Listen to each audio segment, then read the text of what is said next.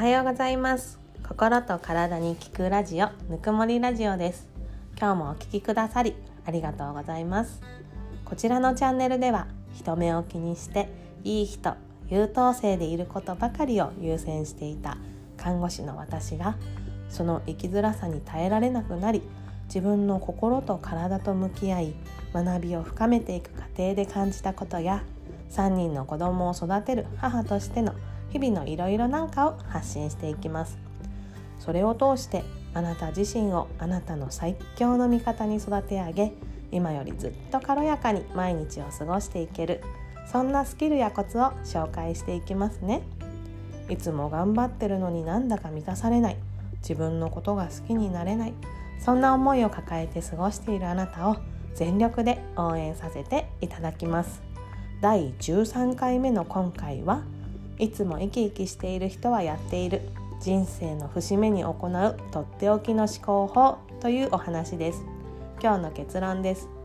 環境が変わったら自分の OK ラインを再設定しよう。これです。そう。いつも生き生きしている人がやっている。人生の節目に行う。とっておきの思考法。それは人生の環境が変わる都度自分で自分に OK を出せるラインを再設定することです。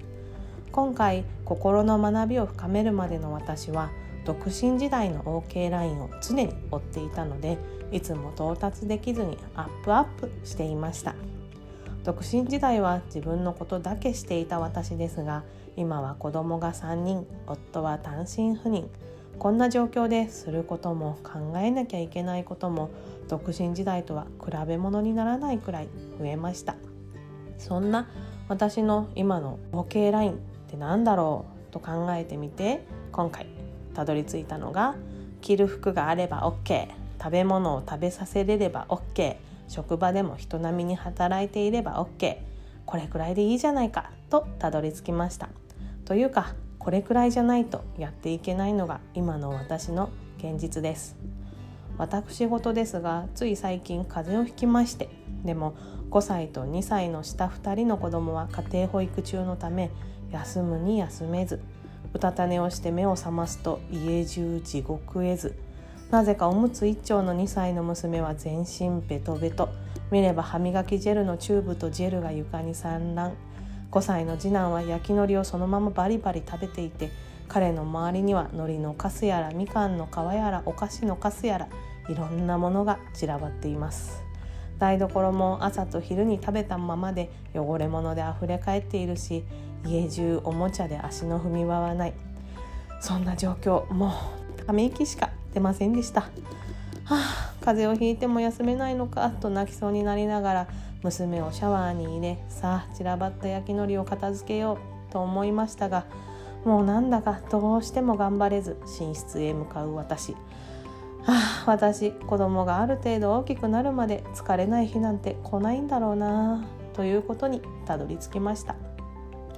そう思った時あそうだった。環境が変わったら私の中の OK ラインを再設定しなきゃいけないんだったと学んだことを思い出しました。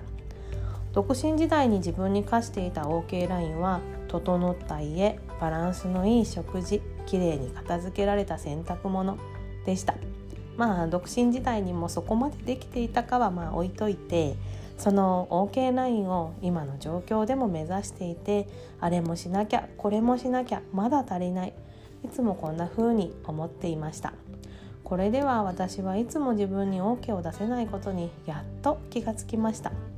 自分に OK を出せないということはいつも自分を責めることになり私自身を私の最強の味方に育て上げる上で逆効果になってしまいます。生き生きした生活とは真逆でいつも自分を責めそして周りの人を責めそんな思考回路に陥ってしまいます。結婚すれば旦那さんとの折り合いをつけた OK ラインを子供が生まれれば望まずにしてもやることは格段に増えます。散らかす人も増えます。問題を起こす人も増えます。自分の体も時間も変わらないのにいやむしろ体は衰えるばかりなのにすることが増えます。そんな中でこれまでやっていたことを継続しつつ新しいこともしなきゃいけないなら大変になるのは当然ですのよね。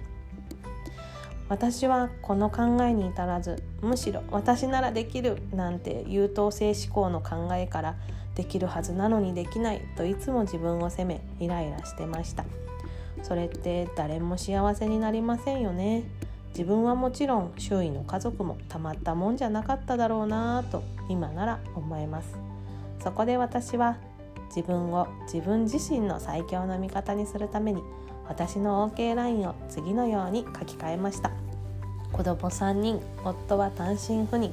こんな状況ならインスタで見るようなおしゃれな整った家をキープすることを目指すのは今はやめよう。5年後再度目指すことにしよう。今は子供たちが着るもの食べるもの寝る場所に困らず過ごせれば OK ってことにしよう。特にしんどい時や風邪をひいた時は着る服があれば OK 干してるとこから持ってって食べるものがあれば OK 冷凍ドリアでいい？こんな感じで頑張りすぎず。まずは健康第一。自分を休ませてあげてる私 OK このくらいゆるくやっていこうと思います。人生の節目や環境が変わった時には自分への OK ラインの再設定やってみてくださいね。その中でもしんどい時は自分を追い込みすぎずにやっていきましょう。